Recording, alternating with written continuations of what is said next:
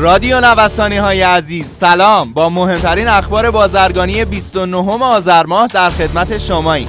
اسپانسر اخبار بازرگانی ما گروه بازرگانی جی تی جی ارائه دهنده انواع خدمات تجارت و بازرگانی هستند. رشد 99 درصدی صادرات خشکبار.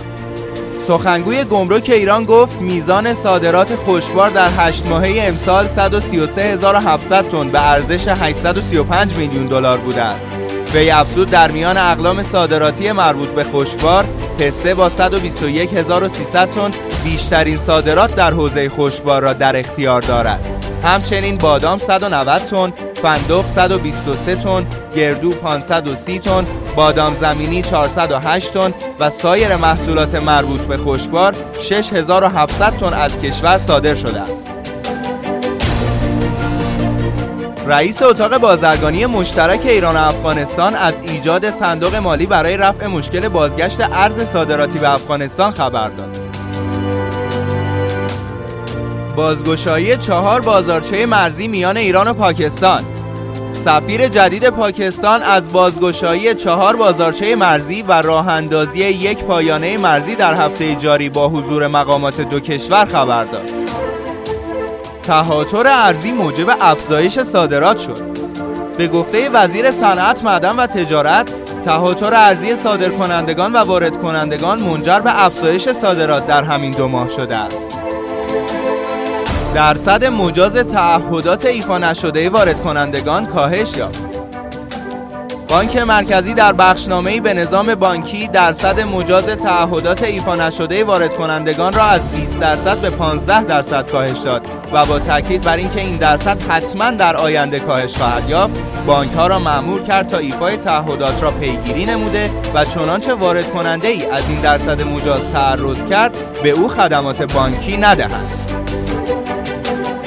روغن موتور رسما گران شد بر اساس تصمیمات جلسه کارگروه تنظیم بازار مقرر شد قیمت روغن موتور دیزلی و بنزینی به ترتیب 53 درصد و 40 درصد نسبت به نرخ اردیبهشت ماه سال گذشته افزایش یابد.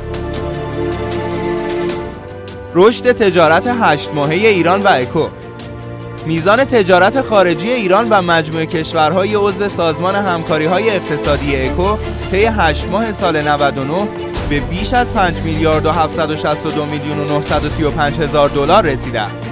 گاز مایع، مشتقات نفتی، ماهی، میگو، رب گوجه فرنگی، انواع سبزیجات، میوه تازه و خشک، انواع گل و گیاه، زعفران، خشکبار و غیره محصولات صادراتی به کشورهای عضو این اتحادیه بوده است.